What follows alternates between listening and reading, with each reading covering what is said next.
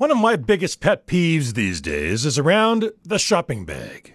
Cities like Regina are doing so much for the oceans by banning plastic shopping bags, but of course they aren't doing anything about all that plastic packaging and stuff in the stores, which means you now have to bring your own bag or buy a bag. Now, even if you were to concede that for small purchases it's reasonable to charge for a bag, what about big purchases? You know, when you've just dropped a couple of hundred dollars and they want a nickel and dime you for a bag? You have to like stores that at least let customers use the cardboard boxes that stock arrives in. See, that's earth friendly recycling. But seriously, a lot of stores want to save on labor costs by having us ring through our own purchases, bag our own groceries, and now also pay for the bags.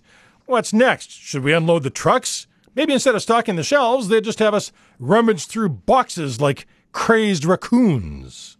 Where does it end? I'm Murray Wood.